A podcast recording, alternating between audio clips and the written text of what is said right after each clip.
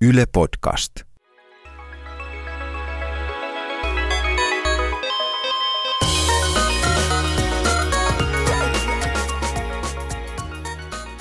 Vikasietotila podcast tässä valuu taas korvakäytäviisi eetterin läpi, digitoidun eetterin läpi. Tällä viikolla me puhutaan lukemisesta ja lukemisen teknologiasta ja e-kirjoista. LOL. Ja vieraana on kustantaja Mikko Aarne, mutta sitä ennen on se ihana kohta, kun me kolmestaan ensin puhutaan suuria viisauksia. Ja puhumassahan täällä ovat tavalliseen tapaan Panu Räty Hei kaikille.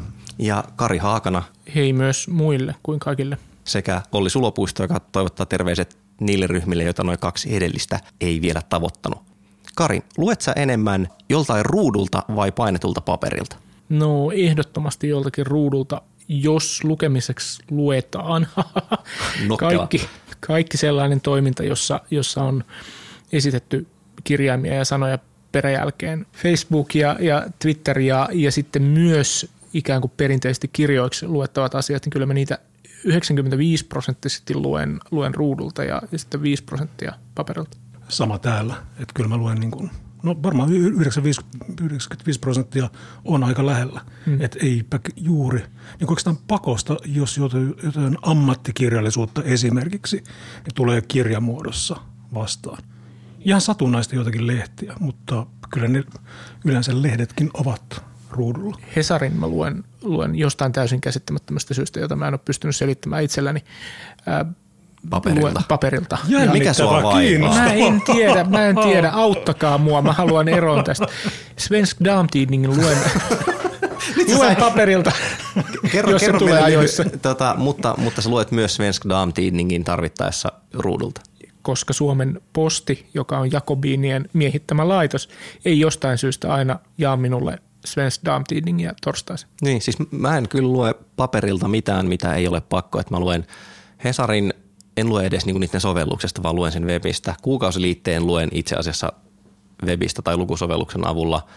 Niin että yksi suomalainen tai kaksi suomalaista aikakauslehteä meille ehkä tulee, mutta se on vähän semmoinen niin vanhasta muistista. Ja en mä oikein keksi enää yhtään syytä lukea paperilta mitään muuta kuin se saatavuus. Koska siis niin kuin, lyhyesti tähän on päädytty niin, että, että vielä kymmenen vuotta sitten mä muistan, että mulla oli semmoinen tapa, että jos internetistä löytyy joku kiva artikkeli, niin mä tulostin sen siis työnantajan paperilla ja kannoin artikkelin, äh, laitoin sen reppuun ne paperit. Mulla oli siis, Tulostit sä myös sun sähköpostit? mä en tulostanut mun sähköpostia, koska niissä lukee, että, tulosti sähköpostit. koska sähköpostissa aina lukee, että harkitse ympäristöä ennen kuin tulostat. Mutta siis mä printtasin ne vielä silleen, että mä laitoin kaksi sivua niin kuin yhdelle arkille, eli säästin paperia siinä. Mutta mut se oli niin kuin paras tapa lukea jotain pitkiä juttuja, siis esseitä tai, tai niin kuin artikkeleita, joita oli laitettu jonnekin, koska ei ollut mitään fiksua tapaa tota, lukea pitkää juttua koneelta.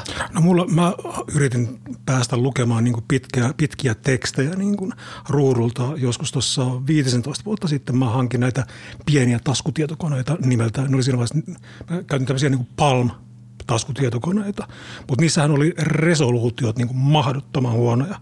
Että ne kirjaa esimerkiksi pitkää, niin si- siihen aikaan mä hankin myös ensimmäiset e-kirjan, ihan ostin ensimmäiset e-kirjat näihin taskukokoisiin palmeihin, mutta niiden resoluutiot oli sellaisia, että ne oli käteviä ainoastaan pimeässä. Niin mä en ikinä siis siitä palmista lukenut mitään, enkä mä niinku kännykästäkään ruvennut lukemaan mitään ennen kuin ehkä vasta jotain 6-7 vuotta. Et mä oon kyllä lukenut tietokoneen ruudulta, siis siinä vaiheessa kun sai modemin ja pääsi purkkeihin, josta löytyi sitten kaiken maailman niin usenetissa kiertävää semmoista melkein folklorekamaa, siis sekä huonoja vitsejä että sitten jotain musiikkiryhmien FAQtä semmoista. Niin kyllä mä niin luin, luin niitä ruudulta, mutta myös täytyy tunnustaa, että mulla saattoi olla myöhäisteini-ikäisenä semmoinen mappi, johon oli tulostettu esimerkiksi industrial musiikkia käsitteleviä frequently asked questions listoja.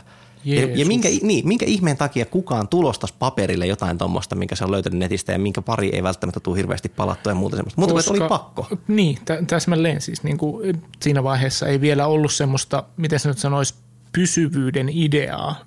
Tai, tai siinä vaiheessa oli, oli vaatimus pysyvyydestä, eli että tähän täytyy ehkä palata, mutta ei ollut varmuutta siitä, että pääsenkö A tietokoneen ääreen, B, onko nämä mahdollisesti kadonneet jonnekin.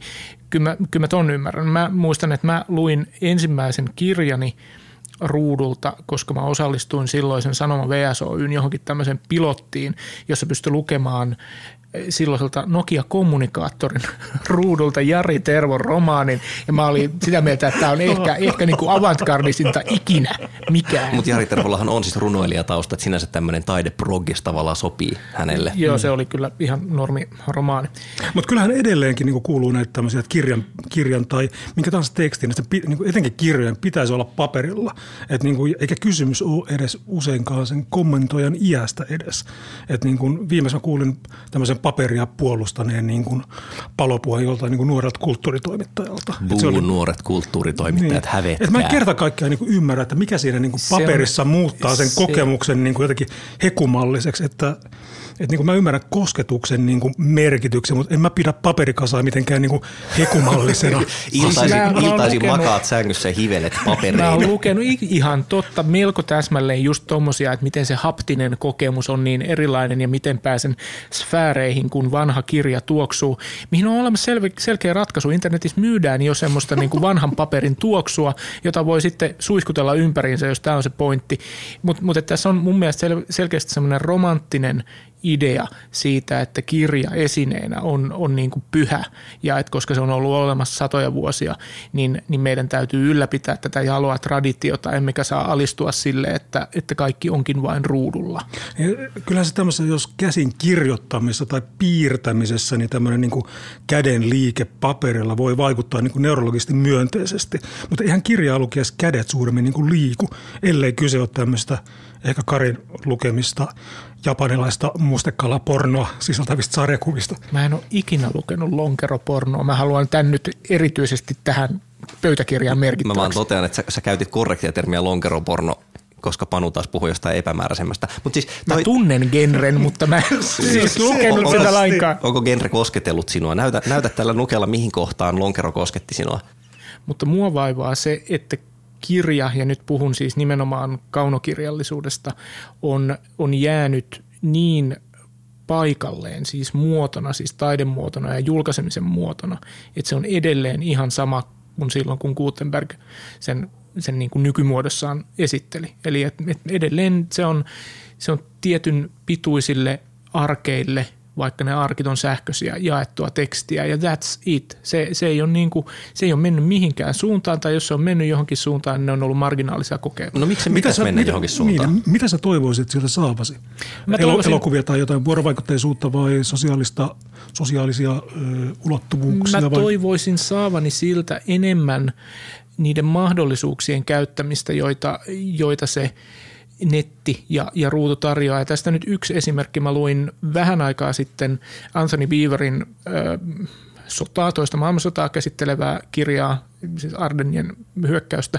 Ja se on kirja, jossa, tai siinä – sähköisessä versiossa oli muutamia karttoja. Niitä karttoja oli todella vähän ja ne oli epämääräisiä ja ne kertoi vain yhdestä tietystä tilanteesta siinä, siinä pitkässä taistelujen sarjassa ja ne ei, ne ei niin kuin välittänyt informaatiota. Ja mä luin tätä siis iPadilla ja siinä iPadissa olisi ihan hyvin voinut olla paljon enemmän niitä karttoja kuin siinä paperiversiossa, tai ne kartat olisi voinut olla liikkuvia niin, että se olisi näyttänyt yksiköiden liikkeet siinä kartalla, tai, tai jotakin, mutta sen sijaan se oli ihan suoraan faksimille siitä, mitä oli printattu. Ja tämmöinen ärsyttää mua aivan suunnattomasti jos meillä on tämmöinen asia kuin video ja sitten vaikka YouTube, niin, niin piruako sitä pitää ruveta siihen kirjaan sotkemaan? Minkä, minkä takia sä haluat niin kun tehdä kirjanimisestä asiasta videonimistä asiaa esimerkiksi? En Miksi ne halu, ei ole vaan erillisiä? En mä halua sitä välttämättä tehdä... Öm, mä en välttämättä halua videosta tehdä kirjaa tai, tai kirjasta video. Ehkä tämä, tämä esimerkki tässä esimerkiksi kysymys on siitä, että on olemassa tapoja esittää informaatiota ja jotkut tavat esittää informaatiota on parempia kuin toiset ja pitäisi käyttää niitä parempia tapoja eikä juuttua siihen yhteen tapaan ihan vaan pelkästään sen takia, että tämä on ollut alun perin kirjassa ja nyt tämän pitää näyttää siltä, kun kirja näyttää. Okay. Niin, se, tähän... niin, niin silloin kun laite on digitaalinen, tietenkin me pystytään käyttämään niin. liikkuvaa niin. kuvaa, liikkuvaa grafiikkaa, ääntä, Mut kaikkea mun, mahdollista. Mun vastapointtini liittyy nimenomaan tuohon, mitä sä nyt sanoit Panu, eli se, että jollain jollain vekottimella, se, että vekottimella voidaan tehdä monta eri asiaa, ei välttämättä tarkoita, että ne on kauhean hyviä ideoita. Et mä en täysin osta sitä Niklas Karin argumenttia siitä, miten hyperteksti ja linkit sotkee ihmisten aivot, kun ne ei lue juttuja kokonaan.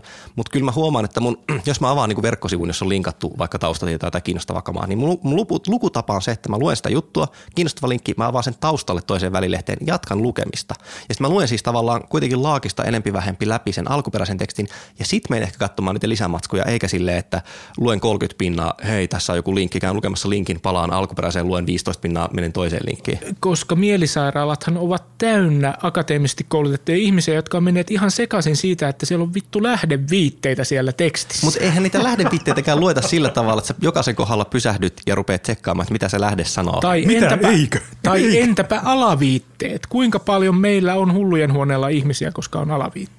Esimerkiksi siitä karttavideosta se pointti on se, että jos sä alat lukemaan kronologista tarinaa, jossa kerrotaan, että tuolta tuli natseja ja tuolta tuli liittoutuneiden joukkoja, niin missä vaiheessa sä katot sen videon? Katot sen niin kuin ennen sitä koko hommaa. Sä katot sen puolivälissä, kun sä et vielä tiedä kaikkia asioita, mitä siinä videossa myöhemmin esitetään. Mä, mä katsosin esimerkiksi tässä tapauksessa, mä katsosin sen siinä kohtaa, kun kirjassa, siis siinä tekstissä, kerrotaan, miten 13 SS-panssaridivisioona juuttuikin mutaan lähellä Luxemburgia.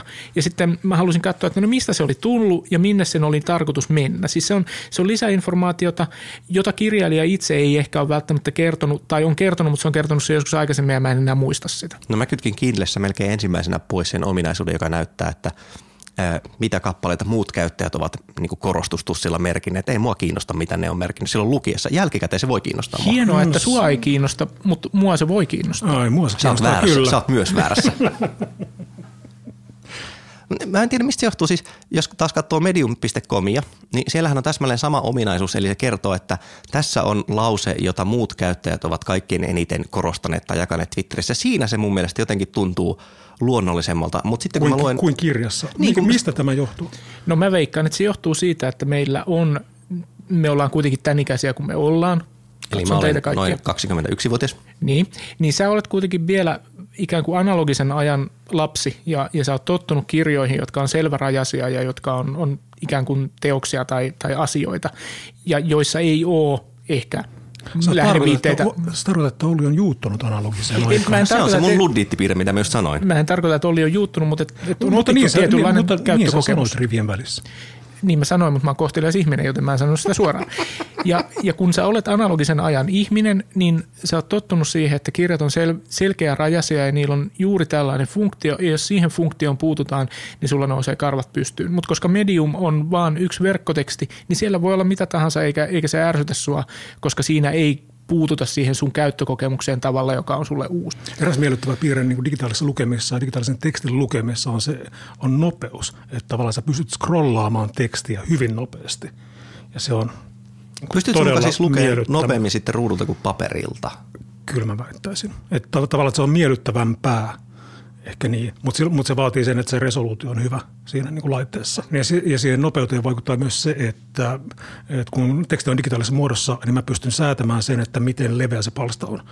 Niin kyllä mäkin otan semmoisen mummokokoisen pistekoon ja nyt tiedän, että Mä en tarkoittanut mummokokoista pistekokoa, mä tarkoitin palstan kapeutta. No mutta Kape- sehän on suhdetta siihen siis, niinku, että mikä on, mikä on, montako sanaa on rivillä ja mikä on pistekoko. Ja en mä tiedä, nämä on asioita, joita ei pysty tekemään paperilla, että voi käyttää suurennuslasia, mutta aika paljon hankalampi on lukea sillä. Siis mun mielestä se teksti on pohjimmiltaan semmoinen, se on abstraktio ja se, että kirjoihin se on ladattu tietyllä tavalla ja tietyn paksussa ja muuta, niin ne on tosiaan historiallisia pakotteita, jotka nyt sitten vaan sattuu edelleen täällä jotenkin. Ja tuossa tuli taas jälleen yksi niin digitaalisen tekstin hyvä puoli, että sä pystyt muuttamaan fonttia, myös fonttia että se tavallaan lukukokemusta, sä pystyt muuttamaan, sä pystyt muuttamaan taustaväriä ja näin päin pois. No juhuu, pystyn mutta, muuttamaan fonttia. Niin, ka, Kari, fonteilla on väliä. Me, kyllä sillä luottavuuden kannalta on väri, väliä, me todella, paljon väliä. Me todellakin tehdään joskus jatkossa fonttijakso ihan sitä, että haakana tukehtuu siinä. Tota, pitäisikö meidän keksiä joku lopetus tähän? Keksitään. Keksitään.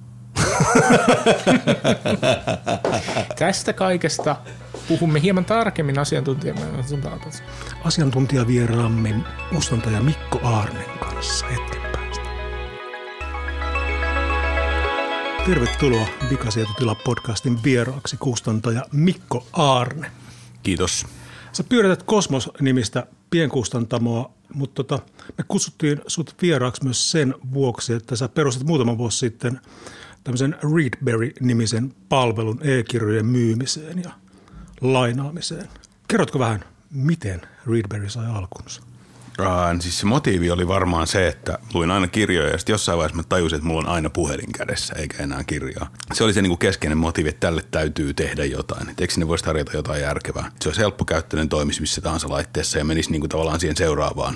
Että ei se olisi enää tavallaan, että unohdettaisiin sähkökirjat, ajateltaisiin vain kirjoja ja internet. Nyt tietysti hypätä suoraan syvään päähän. Minkä takia oli niin, että sähkökirjat oli EPUB-muodossa ja DRM takana ja, ja vaikeita ja vaikeasti ostettavia? Kun ei ajateltu sitä, että siis teknisesti ottaen ei ajateltu sitä, että se on internet, vaan ajateltiin, että ne on kirjoja, jotka muuttuu jotenkin sähköisiksi. Mutta sitten siinä oli sellaisia tavallaan historiallisia ja satunnaisia syitä, että se oli jotenkin, kun kaikki muu oli jo digitalisoitunut, kirjat eivät olleet vielä digitalisoitunut. Tuntui itsestään selvältä, että kir- sähkökirjan täytyy olla valtava menestys, koska kyllähän nekin nyt kohta digitalisoituu. Ja sitten jokainen halusi siivunsa siitä. Kaikki halusi prosentteja vielä kuin kohtelon IVA 24 prosentin alvi.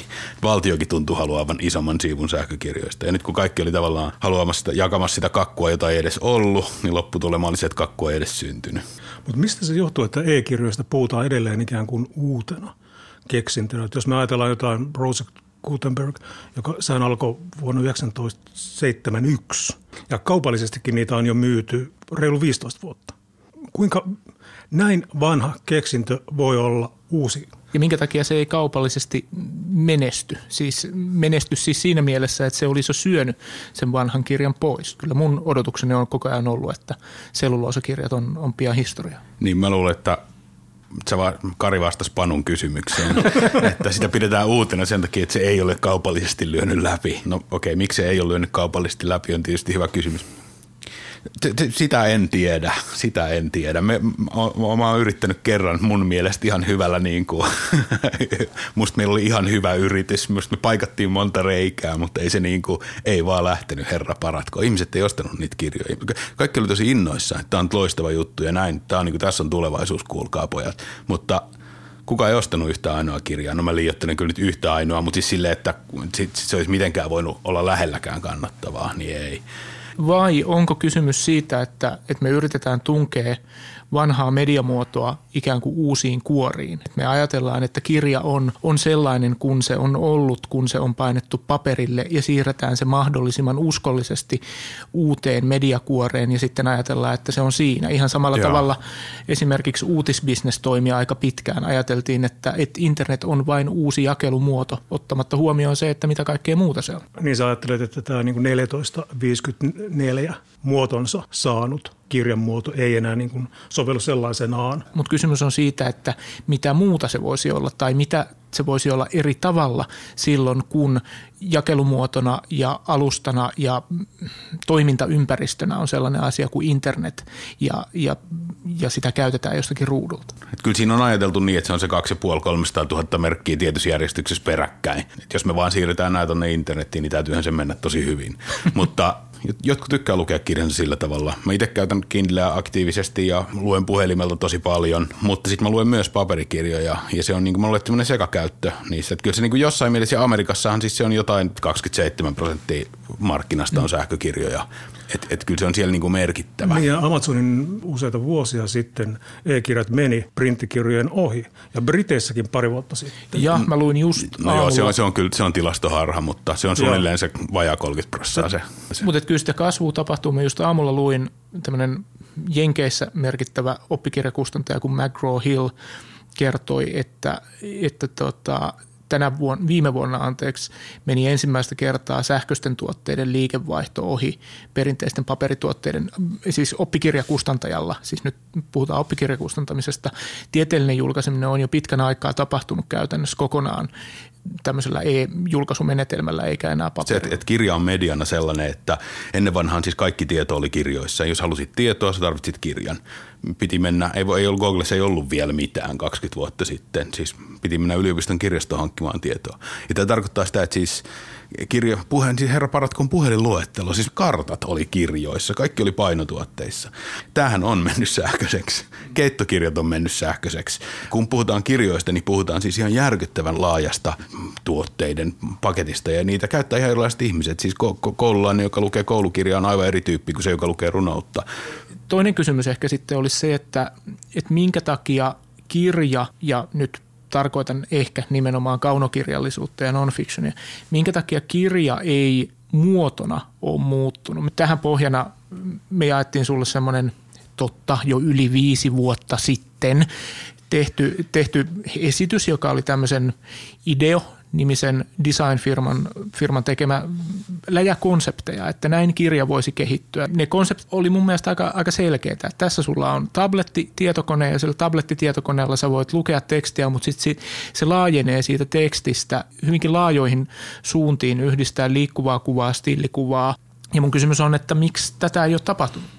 Siis ne, mun mielestä ne tietysti mielessä on toteutunut. Siis äh, tämä sosiaalinen konsepti, jossa, jossa jaetaan kavereiden kesken, niin si, siihenhän on siis olemassa isoja palveluja aika paljonkin. On olemassa esimerkiksi Goodreads-niminen palvelu, joka on ihan älyttömän iso. Ja siksi toisekseen, mikä on musta vielä tärkeämpää, on se, että siihen ei tarvittu mitään erillistä palvelua, vaan siis no hashtageja Instagramissa, kirjablogien verkosto, mutta toi on eri asia. Toi, toi ei mitenkään poikkea 70-luvusta, jossa saatoin käydä kirjallisuuskeskustelua kirjoittamalla Helsingin Sanomien mielipideosastolle kirjeen. Totta kai se on osa sitä No mutta tuossa mielessä internet ja... ei poikkea sitten siitä sun sanomalehti-kokemuksesta. Te ette ymmärrä. Parnassa on kiihkeä kirjallisuuskeskustelu neljä kertaa vuodessa. niin, niin, mutta mikään tästä ei ole siis muuttunut. Edelleen me ollaan kiinni siinä kirjan konseptissa, joka mä, joka on mutta, aika muuttumaton. Mutta entä tämä niin tässä näissä Tämän ideon se kolmas versiohan oli tämä Alice-niminen tota, versio, jossa on niin vuorovaikutusta sen tarinan, hahmojen ja niin kuin sen ikään kuin kirjan sisällön kanssa. Joo, ja, ja siis tästä on tehty kokeiluja. Että kyllä näitä on tehty, mutta mikään niistä ei ole siis, kun sen, sen ongelma on se, että, että ne, ei ole, ne ei ole tähän mennessä ollut hyvää taidetta tai mitään sellaista, joka olisi niin kuin, mikä olisi millään tavalla kiehtonut kenenkään mieliä sitten loput muuta kuin konseptina. Ja varmasti tulee joku sähköinen tekstijuttu. Ja sitten sit siellä, siellä, siellä tapahtuu sellaisia niin kuin sosiaalisia asioita asioita. Siis Wattpad-niminen palvelu on tällä hetkellä ehkä niin kuin ollut, tai siis sanotaan viimeisen muutaman vuoden aikana, niin ollut semmoinen lupaavin niin kuin game changeri. Ne toimii lähinnä tämmöisellä niin kuin nuorten aikuisten YA eli Young Adult kirjallisuusgenrelle, johon kuuluu nämä nälkäpelit ja tämmöiset. Ne, ne nuoret kirjoittaa niin, että ne saattaa julkaista siellä yhden luvun kerrallaan ja siinä kommentit on joko, joka luvun perässä ja sitten, sitten kuuntelee yleisöä ne kirjoittajat ja joku lähtee Eli tavattoman itse kirjoittamisprosessi muuttuu yhteisölliseksi. Niin, just niin. Ja, ja niin, että se ei niin, että niin kuin Penguin teki aikanaan, että tuhat ihmistä kirjoitti jokainen pätkän, vaan niin, että se on yksi tyyppi, mutta se tavallaan kuuntelee yleisöä reaaliaikaisesti voiko kirjasta syntyä sillä tavalla aidosti sosiaalinen kokemus, että ikään kuin yhtä aikaa luetaan ja yhdessä koetaan sitä. Että tähän saakkahan kirja on ollut sosiaalinen siinä mielessä, että mä luen kirjan ja vaimo lukee kirjan viikon kuluttua ja sitten me keskustellaan siitä. Mutta et, et, onko niin, että se luku, lukeminen sinällään on niin ikään kuin yksinäistä ja keskittymistä vaativaa hommaa, että siinä ei ole vain yksinkertaisesti tilaa millekään sosiaalisuudelle ja sen takia tekniikka ei, ei kirjaa muuta tai niiden se kirjan kiinnostavuus on nimenomaan siinä intensiivisessä yksin kokemisessa. Mä luulen, että se on se intensiivinen yksin kokeminen, jota kuuluu, kuulee sanottava immersioksi. Nyt mm. tulee sivistyssanojen ryöppy. Mutta mä luulen, että se on tärkeää siinä. Et me yritettiin siinä Radberryssä sitä, että siellä olisi ollut niinku kommentit niin kuin per luku mm. ja kohdittain. Että sieltä olisi aina vähän niin kuin SoundCloudiin saa tietylle mm kohdalla, mutta ei se oikein niin kuin, ei me niin kuin saatu vastaavaa hyötyä irti siitä. Vertaan vielä toiseen mediaan, joka ei media ollenkaan, vaan se on shakki. Kun siis 80-luvulla, kun tuli Gary Kasparov vastaan Deep Blue, ja sitten ajateltiin, että Deep Blue voitti lopulta Kasparovin, ja sitten ajateltiin, että okei, tämä oli tässä nyt se ei suinkaan lopettanut shakkia, vaan päinvastoin. Siis sen jälkeen kun tuli internet, niin se muutti sen niin kuin koneshakki alkoi kukosta, kukoistaa. Siis maailman paras shakin pelaaja on tällä hetkellä norjalainen Magnus Carlsen. Siis 20 vuotta sitten norjalainen ei koskaan olisi voinut olla maailman paras pelaaja, koska siellä Norjassa ei ollut toista hyvää pelaajaa. Kukaan ei olisi voinut opettaa sitä. Tällä hetkellä kuka tahansa voi siis saada huippuopettaja maailmalta, koska internet yhdistää. Ja toisaalta kuka tahansa voi saada huippuluokan sparrarin. Mutta se itse peli on koko ajan pysynyt ihan samana. Ja tämä on musta niin kuin Siihen on tullut muutamia pieniä erikoisuuksia. Eli prosessi muuttuu, mutta lopputulos ei. Internet tuo sen, että, ihmiset pystyt, että se yhdistää ihmiset keskenään. Siitä tulee sosiaalinen siitä niin kuin prosessista. Ja se on se, mikä muuttaa sitä. Ei niinkään välttämättä se itse media. Niin nyt me nähtiin sitten Magnus Carlsen, tämä 18-vuotias norjalainen jamppa, vastaan muu maailma, joka toimi sillä tavalla, että Carlsen istui jossain New Yorkilaisessa pilvenpiirtäjässä webcamin edessä sen pöydän kanssa. Sitten se, siellä oli kolme suurmestaria, jotka niin kuin valitsi jonkun siirron seuraavaksi ja sitten me muu maailma äänestettiin, mikä siirto tulee Kalsenia vastaan. Ja on tietenkin päivän selvää, että Magnus Carlsen pesi pöytää muulla maailman elmotyyliin, että muutamassa siirrossa oli jo ensimmäinen sotilas hävitty. Ja se oli ainoa, jolla oli semmoinen niin iso visio siitä kokonaispelistä. Se näki 40 siirron päähän, mutta ne äänestäjät, nehän äänestää silleen niin kuin populistisesti sitä, mikä tuntuu just nyt hyvältä. Ja ne on kuin tuuliviirit koko ajan. Ja sen takia se niin kuin meni automaattisesti pieleen se äänestetty peli, joka Alseen voitti. Ja tässä musta mä luulen, että tässä on niin sama juttu, että semmoinen sosiaalisesti kirjoitettu romaani, niin mä en, en ihan silleen usko, että siitä välttämättä tulisi kauhean hyvä verrattuna siihen, että on yksi Nero, niin kuin yksi taiteilija, joka vaan kuuntelee ehkä yleisöä tai jolla on joku visio siitä, että mihin se on menossa. Kiitos Mikko Arne. Kiitos. Kiitos.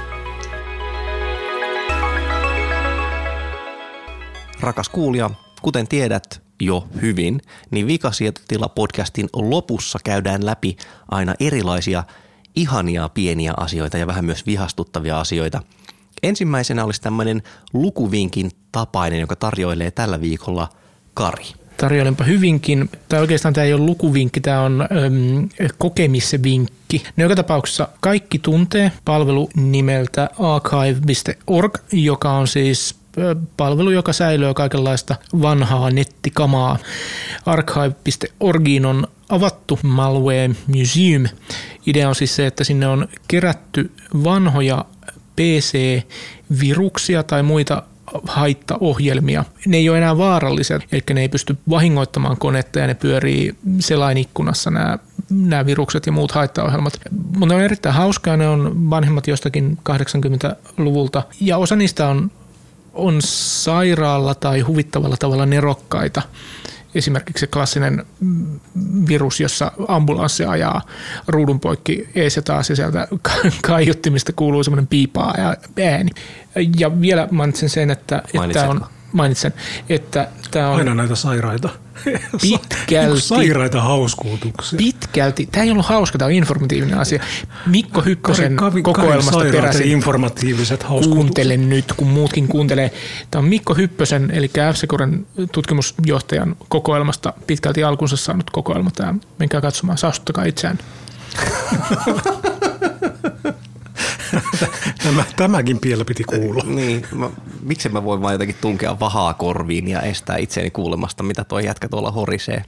Tällä viikolla mua on ilahduttanut, eli siis ärsyttänyt sellainen seikka kuin sisyfosiaaniset, ja sanoinko mä sen nyt oikein? Sisyfonia, sisyf, sisyfosiaaniset web-sivut. Siis pointtini on tässä, että, että on tämä legenda kuninkaasta, jonka nimi on Sisyfos, joka tuomittiin työntämään kiveä ylös vuorerinnettä ja sitten se pentele aina lipsahti sieltä alas. No tällähän löytyy tietenkin vastine 2000-luvulta. Nimittäin semmoiset web-sivut, joissa on A, sivun alalaidassa tärkeä asia ja B, jotka lataa uutta kamaa siihen aina, kun on päässyt sivun alalaita. Eli toisin sanottuna ikinä ei pääse sinne alalaitaan, jossa pystyisi klikkaamaan vaikka yhteystiedot linkkiä. Ja mun kysymykseni tästä onkin, että pitääkö olla tyhmä vai hölmö, että pystyy suunnittelemaan semmoisen? Koska mä ymmärrän, että jos joku tekee vähän niin kuin hankala käyttöisen vekottimen, okei, se ei tule testanneeksi sitä kaikilla tavoilla. Mutta kun tämmöistä sivua ei pysty ikinä käyttämään. Niin jos olisi yhdenkin kerran mennyt sinne suunnittelemalleen sivulle se ihminen ja sitten kokeilu päästä sinne alareunaan, se olisi huomannut, että se on mahdotonta. Mutta ei, se on vaan ja sitten laittanut julki.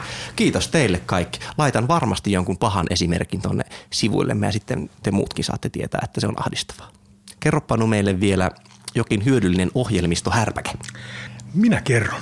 Äh, mä suosittelen tällä viikolla verkkosivujen lukemiseen liittyvää palvelua nimeltä Pocket, jonka Olli tuossa aiemmin lyhyesti mainitsikin. Pocket on siis äh, selän laajennus ja palvelu, jolla voi tallentaa verkkosivuja myöhemmin tapahtuvaa lukemista varten.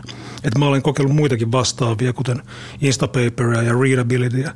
Jopa Evernotea voi käyttää tähän samaan tarkoitukseen aika hyvin, mutta mä itse palaan aina Pocketiin – että aina kun mulle tulee siis joku kiinnostava juttu teksti verkossa vastaan, mä tallennan sen poketiin. Ja jos mulla on tietokoneella auki graafinen selain, mä painan laajennuksen nappulaa ja se tallentaa sen sinne palveluun. Ja luen sen tekstin sitten myöhemmin joko puhelimella tai tabletilta tai tietokoneelta.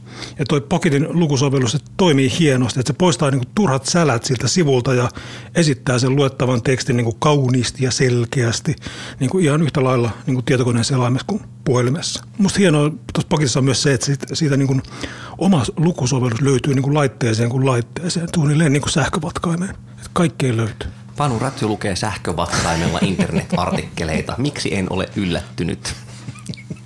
Mutta rakas kuulija, ihanaa, että jaksoit hengailla meidän seurassa taas. Jos haluat tarkistaa mitä ikinä asioita, mitä me mainittiinkaan, linkkejä ja muita, niin kannattaa iskeä internet-selaimeen sellainen osoite kuin yle.fi kautta vikasietotila. Ja Areenasta löytyy myöskin Vikasietotila-sarjan sarjasivu, josta voit tilata tämän ohjelman niin, että saat ilmoituksen Areenassa aina kun uusi jakso ilmestyy.